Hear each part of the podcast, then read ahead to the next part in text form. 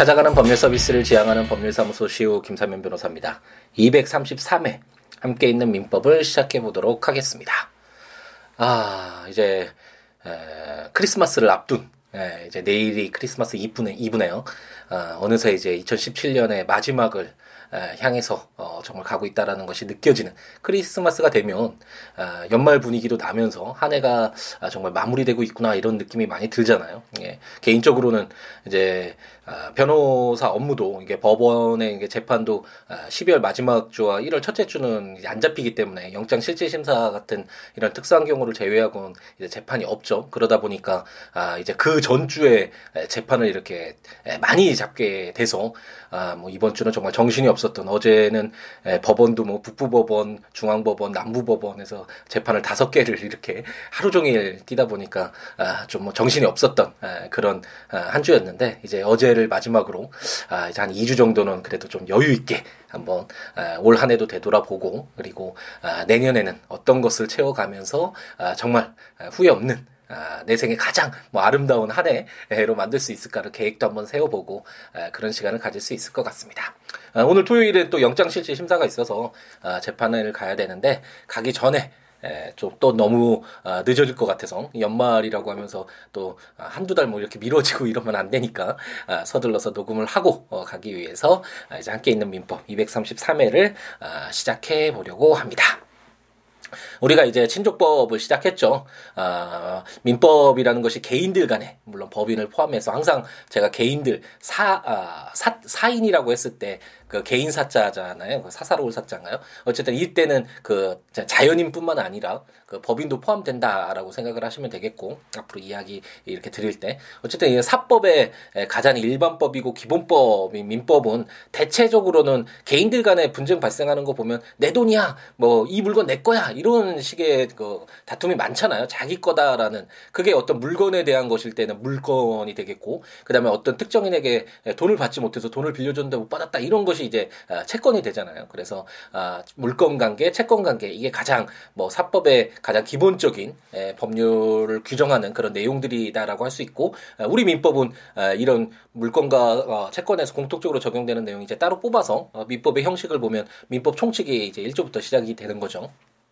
그런데 이제 아, 어떤 불특정 다수 이 사회 속에서 발생하는 아, 불특정 다수와의 이런 관계뿐만 아니라 가족들 간에도 법률 관계가 있을 수 있고 뭐 어떤 어, 누구 피상속인이 사망했을 때 그 피상속인이 가지고 있던 재산이 뭐 있다면 어, 그게 상속이 되잖아요. 그래서 이런 재산 문제이긴 하지만 이런 가족들 간에 발생하는 그런 일들을 에, 담은 것이 바로 친족 상속편이다. 그래서 친족 상속편을 에, 가족법이다라고도 이렇게 칭하는 경우가 있다라고 어, 제가 말씀을 드렸었죠. 이런 어떤 친족과 아, 상속과 관련된 아, 이런 어떤 제한된 범위 내에서 발생하는 아, 법률 관계를 규정하고 있는 친족 상속편을 아, 이제 우리가 시작을 했습니다. 그래서 친족편을 시작하면서 이제 총칙이라 그래서 친족편에도 이제 여러 가지 공통적인 내용들이 있을 수 있잖아요. 그때 가장 핵심적인 내용이 과연 친족을 누구를 친족이라고 할 것인가? 아, 그리고 그 친족의 범위를 어떻게 정할 것인가? 이게 전제가 돼야 되겠죠. 안 그러면 뭐 어, 이제 뭐 자녀와의 관계라든지 아니면 부부간의 관계라든지 모든 이런 내용마다 더 인척 우리가 공부를 했잖아요. 이런 인척 내용도 다시 적어줘야 되고 어, 이렇게 입법 기술상으로는 굉장히 좀 아, 효율적이지 않은 아, 그런 체계가 될 수 있죠. 그렇기 때문에 민법 총칙이 있듯이 그리고 우리가 계약법 시작할 때도 아, 계약이 정말 내용이 많고 아, 좀 깊이가 있기 때문에 그 공통적 내, 공통적인 내용을 따로 뽑아서 어, 계약법 그 총칙 계약 총칙이라는 총칙 규정도 공부했고 채권 자체도 너무 넓어서 범위가 어, 채권 총론 그래서 총칙 규정을 따로 두고 있었잖아요. 그래서 어느 정도 이제 우리 민법을 읽어오면서 이런 총칙 규정을 두고 있는 것에 좀 익숙해지셨을 것 같은데 이 친족편의 총칙은 아, 가장 그 핵심적인 핵심적인 내용이 과연 이 친족법이 적용되는 그 친족의 범위를 어떻게 할 것인가, 누구를 어, 친족으로 보고 어, 그 친족의 범위를 어떻게 할 것인가, 무조건 친척이라고 하면서 두둑 나타나서 내가 너 뭐 16촌 뭐 아재다 뭐 이런 식으로 나와서 이 친족법을 뭐 적용하게 해서 뭐, 뭐 부양이나 뭐 이런 어, 이야기가 나오면 아, 좀 곤란하겠죠. 그래서 그 친족의 범위를 정하고 있는 아, 그런 내용들이 바로 이 친족편의 제1장 총칙이다라고 생각하시면 되겠습니다. 그래서 이제 친족은 배우자, 어, 그리고 혈족, 그리고 인척, 을 이제 친족의 범위로 한다라는 것을 알았는데 그래서 배우자가 어떤 것이고 혈족이 어떤 것이고 인척이 어떤 것이고 이런 내용들을 우리가 공부를 했고 그런데 그 촌수라는 게 있잖아요. 혈족이라도 다 똑같은 혈족이 아니라 더 가까운 어, 혈족이 있고 더 가까운 인척이 있잖아요. 그랬을 때 이 촌수를 어떻게 계산할 것인가가 문제될 수 있는데 이제 혈족의 촌수의 계산이라고 해서 우리가 지난 시간에 삼촌 계산할 때 에, 제가 아, 설명을 드렸죠. 저와 아, 저 직계 존속의 아버지라고 친다면 아버지까지 촌수 그리고 아버지로부터 그 뭐그 뭐, 그 형제의 자매 그 촌수 1 1 더해 가지고 아 1하고 아버지로부터 뭐그 할아버지까지 1촌이고 그 할아버지의 그의 아들 둘째 아들이라고 해야 되나요? 그 삼촌까지가 또 1촌이잖아요. 그래서 아버지와 삼촌 간의 관계가 2촌 그리고 저와 아버지와 관계가 1촌이기 때문에 더해서 3촌이 된다라는 이런 설명까지 드렸습니다. 그럼 오늘은 이제 인척은 어떻게 촌수를 계산할 것인가? 아, 771조가 규정하고 있는데 인척의 촌수의 계산이라는 제목으로 인척은 배우자의 혈족에 대하여는 배우자의 그 혈족에 대한 촌수에 따르고 혈족의 배우자에 대하여는 그 혈족에 대한 촌수에 따른다라고 규정하고 있습니다.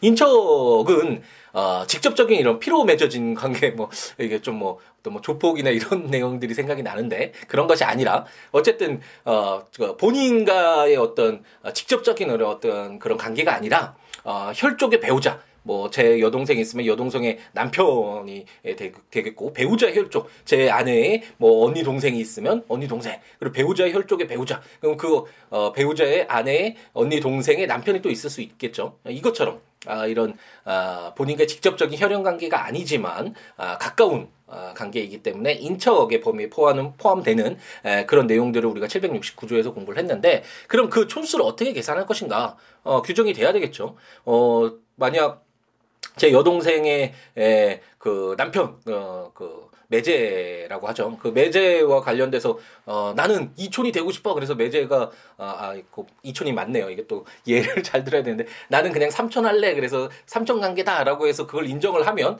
우리가 어 제가 처음 친족편을 어 시작하면서 말씀드렸듯이 어각 계약법과 관련돼서 채권 관계에서는 당사자의 합의만 이루어지면 그게 특별히 뭐 사회 상규에 반하지 않는 이상 너무 뭐 불법을 조장하거나 사회 상규에 반하는 그런 내용들이 아닌 이상 그것을 인정 을 해 준다라고 했죠. 대체적으로 바라보는 시각이. 하지만 친족 관계에서는 어, 그렇게 되면 사회 근간이 흔들리고 뭐 정말 다양한 여러 가지 가족 관계가 생길 수 있기 때문에 아, 좀 강행적으로 봐야 된다라는 설명을 아, 처음 아, 이제 친족 편을 시작하면서 말씀드렸던 것 같은데 그것처럼 갑자기 그 매제가 나는 삼촌으로 할래 그런다고 해서 그걸 그대로 인정을 할 수는 어, 없고 그럼 인척은 어떻게 촌수를 계산할 것인가를 규정을 어, 해둘 필요가 있겠죠. 그래서 771조는 어, 그 배우자의 혈족에 대해서는 배우자의 그 혈족에 대한 촌수에 따르고 혈족의 배우자에 대한 그 혈족에 대한 촌수에 따른다라고 규정을 해서 아까 말씀드렸던 매제의 경우에는 저와 제 여동생의 그 어, 촌수가 어, 이, 이촌이잖아요. 제가 저와 아버지와의 관계에서 엄마 아빠와의 관계에서 1촌 그리고 그 엄마 아빠와 그 여동생의 관계에서 1촌이잖아요. 그래서 이게 합쳐서 2촌이 되는 것이고 그렇기 때문에 아, 그 혈족의 배우자 그 여동생의 남편인 매제도 그 혈족에 대한 촌수에 따른다라고 해서 바로 이촌 관계가 된다. 인척의 경우에는 그 기준이 되는 배우자의 경우에는 그 배우자와 그, 어, 그 혈족, 그, 뭐, 언니 동생이 있을 때 아내, 언니 동생이 있다면 그 이촌 관계잖아요. 저런 관계도 아, 이촌이 된다. 라고 생각이, 아, 생각을 하시면 되겠습니다. 그러면 이제 772조는 이제 양자 이제 우리가 많이 공부를 하게 될 건데 에, 이제 자와 관련된 부분, 자녀와 관련된 내용을 이제 공부를 하다 보면 친생자가 있고 어 비록 그 부모 사이에서 직접 이렇게 태어나지는 않았지만 아 양자로 이제 에, 친자 관계를 맺는 경우가 있죠. 그래서 이 양자와 관련돼서도 그럼 촌수가 어, 친생자와 동일하게 볼 것인가 뭐 이런 어, 내용이 조금 어, 기준을 둘 필요가 있겠죠. 나중에 이제 양자를 공부할 때 어, 요즘에는 또 이제 뭐 친양자였나요? 그런 어, 조금 더 어, 그 친생자와 어, 유사한 그런 형태로 가족 관계를 좀 더 친밀하게 하기 위해서 어, 결속력을 더 높이기 위해서 이런 어, 새로운 규정들도 이제 생기곤 어, 하는데 그래서 시행을 되고 있는데 어쨌든 이런 양자와 관련된 내용들은 이제 그 이후에 우리 자녀와 관련된 내용들을 공부할 때 좀 자세히 보도록 하겠고 그럼 양자는 어떻게 촌수를 계산할 것인가와 관련된 그 내용만 772조에서 본다면 양자와의 칭계와 촌수라는 제목으로 제1항 양자와 양부모 및 그 혈족, 인척 사이의 친계와 촌수는 입양한 때로부터 혼인 중의 출생자와 동일한 것으로 본다. 제2항 양자의 배우자, 직계비속과 그 배우자는 전항의 양자의 친계를 기준으로 하여 촌수를 정한다라고 규정을 하고 있습니다. 그러니까 쉽게 생각하면 뭐 용어가 그렇게 쉽지는 않은데 그 양자도 그 입양이 된다면 그때부터 이제 혼인 중에 출생자, 혼생자라고 하는데 혼인 중에 출생자와 동일한 것으로 보기 때문에 당연히 뭐 그 양부모와 그 양자의 관계는 일촌이 되겠죠. 이것처럼 그리고 이 어떤 혈족뿐만 아니라 인척 간의 그 관계에 있어서도 어 양자의 어떤 그 기준을 그 친생자와 마찬가지로 그 기준으로 해서 촌수를 정한다라고 해서 그 양자가 됐을 때 과연 그 인척 관계나 그 혈족 간의 어떤 어 촌수를 어떻게 정할 것인가와 관련된 기준은 아 그 입양을 한 때부터 어 혼인 중에 출생자와 아 동일하게 본다. 라는 아, 이렇게 가볍게 좀 이해를 하고 넘어가시면 아, 되겠습니다. 아, 그럼 제 775조는 이제 우리가 어, 촌수를 계산한 어, 어떤 범위에 속하는 자들이 에, 친족인가 아, 그래서 배우자와 혈족과 인척을 보았고, 그럼 이, 아, 어떤 친족의 촌수를 어떻게 계산할 것인가와 관련돼서 혈족과 인척과 양자를 공부를 했는데, 오늘은 이제 좀 아, 서둘러서 세 개의 조문을 마무리 짓고, 아, 총칙을 마무리 짓는 걸로, 아, 이제 하겠습니다. 제 775조는 인척관계 등의 소멸이라는 제목으로 제1항, 인척관계는 혼인의 취소 또는 이혼으로 인하여 종료한다. 제2항, 부부의 일방이 사망한 경우 생존 배우자가 재혼한 때에도 제1항과 같다라고 규정을 하고 있습니다. 아, 지난 시간에 제가 우스갯소리로 말씀드렸던 것 같은데 부부 관계는 가장 가까우면서도 무초혼이잖아요. 에, 가장 가까우면서도 에, 가장 먼 뭐 관계다라는 에, 칼로 물베기의 관계다 뭐 이런 어, 이야기가 있다라는 설명을 드렸는데 이게 에, 법률로 따져도 그렇게 에, 더 다른 이야기인 것은 아닌 게 영 틀린 이야기인 게 아닌 게 아, 인척 관계라는 것은 결국 어, 본인의 어떤 혈연 관계라기보다는 어떤 어, 주로 오히려 혼인 관계가 되겠죠. 이런 혼인 관계를 통해서 새로 맺어진 그런 에, 관계고 그런 관계 속에서 이제 친족의 범위에 에, 포함이 되게 되잖아요. 그래서 물론 혈족의 배우자도 있긴 하지만 배우자의 혈족과 배우자의 혈족의 배우자 가 인척에 포함이 되는 것이고 그러면 그런 혼인 관계를 통해서 아, 당사자 간에 갑돌이와 을순이가 결혼했다. 그래서 이제 혼인 관계가 아, 생겼고 그러면 이제 에, 그 인척 관계가 각자의 뭐 아, 혈족에 따라서 인척 관계가 막 생기잖아요. 뭐 배우자에 따라서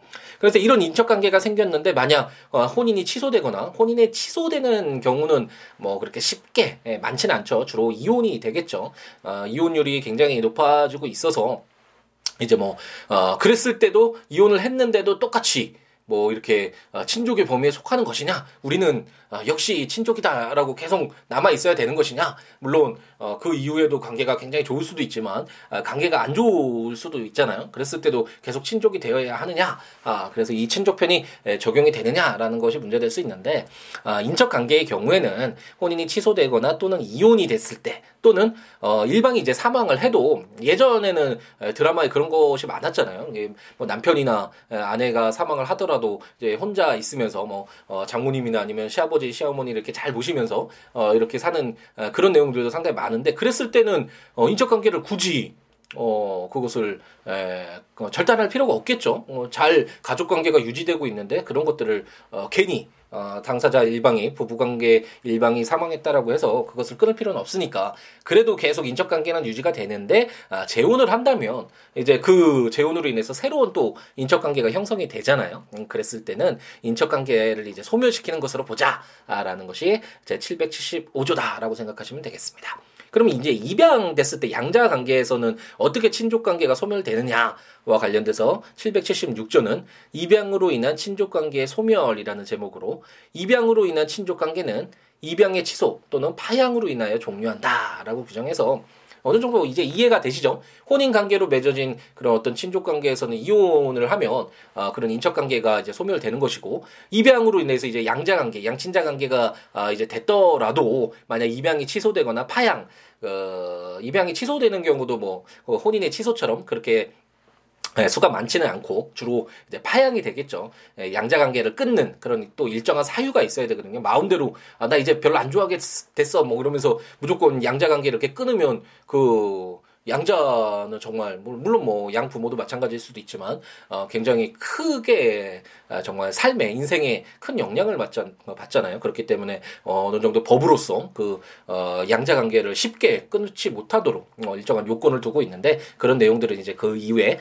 자세하게 한번 보도록 하고 이제 파양이 이제 이, 어떤 양자 관계를 끊는 종료시키는 에, 그런 아, 어떤 아, 제도인데 이렇게 파양이 됐을 때는 아, 이제 친족 관계가 아, 양자에서도 양자와 양부모 사이에 어떤 이런 친족 관계가 소멸된다라고 규정을 하고 있습니다.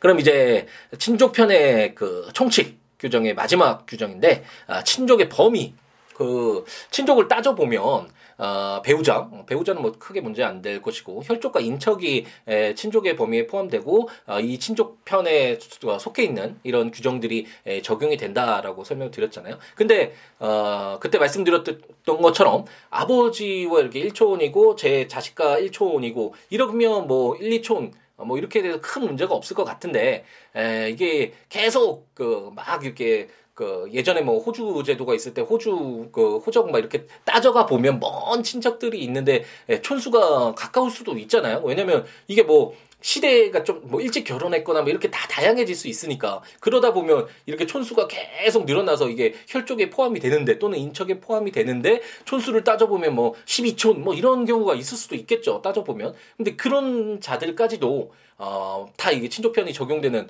그 혈족에 포함된다 아니면 뭐 인척에 포함된다라고 해서 이 친족에 포함시켜야 되느냐라는 것이 문제될 수 있겠죠. 이 친족편이라는 것이 친족 상속편이라는 것이 제가 방금 전에도 말씀드렸듯이 에, 가족 간의 어떤 특별한 아, 이런 어떤 관계 속에서만 적용되는 제한된 범위에서 인정되는 법이고 이 인정되는 취지 자체가 아, 일반적인 어떤 법리로 아, 적용을 하기엔 가족 관계는 특별하잖아요. 그만큼 어, 어떤 가까운 관계 아니면 보호되어야 할 그런 어떤 에, 관계라고 할 수 있고 그런 테두리라고 할 수 있고 그렇기 때문에 이런 규정들을 특별히 두고 있는데 먼 12촌 뭐 14촌 뭐 이렇게 막 그런 촌수가 있는데 지금 뭐 혈족이다 인척이다라는 그런 이유만으로 무조건 적용시키면 어, 친족편 편을 규정하고 있는 그런 취지에도 뭐 맞지 않겠죠. 그렇기 때문에 친족의 범위를 아, 정해서 아, 777조가 아, 정해서 이 친족편이 적용되는 그 범위를 제한시키고 있는데요.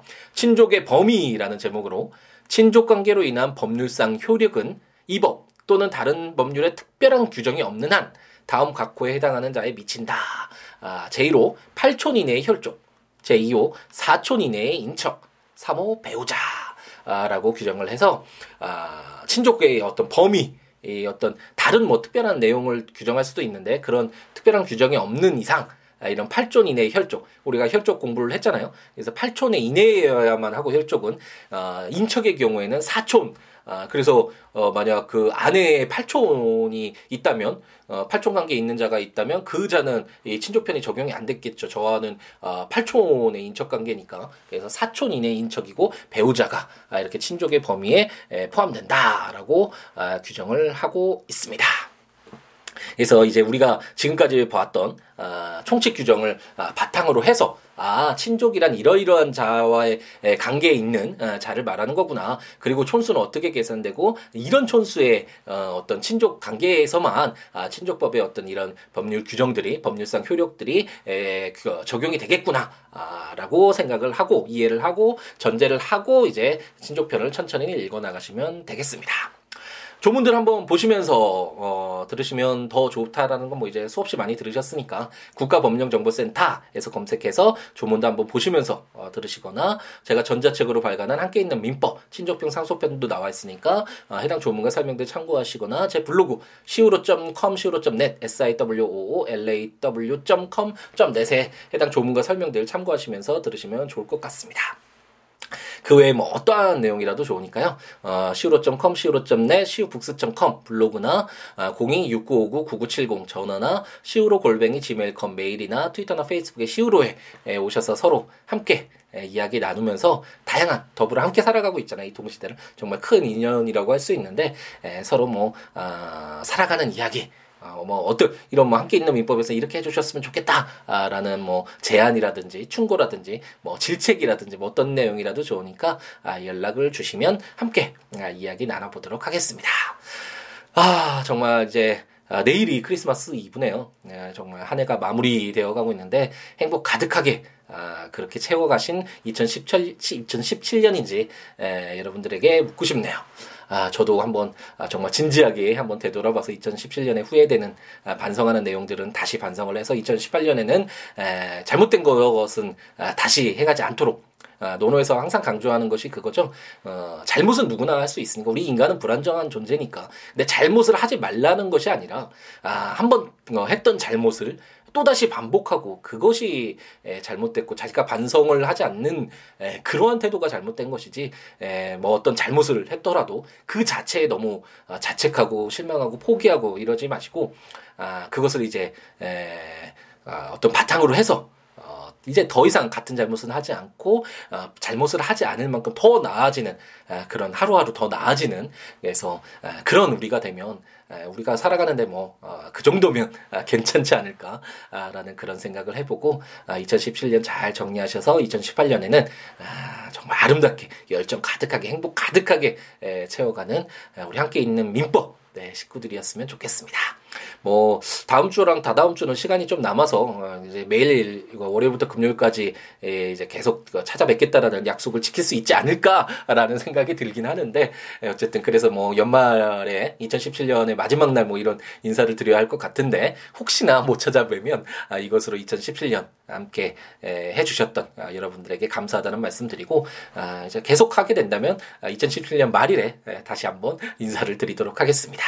아 주말 행복 가득하게 채우시고 월요일날 크리스마스도 아, 정말 잘 보내시고 아, 사랑하는 사람들과 함께 하면서 아, 연말 분위기 예, 정말 느끼면서 행복 가득하게 순간순간 채워가시기 바랍니다. 다음 시간에 아, 이제 친족 평과 관련된 에, 그런 내용들 다시 규정들을 가지고 찾아뵙도록 하겠습니다. 감사합니다.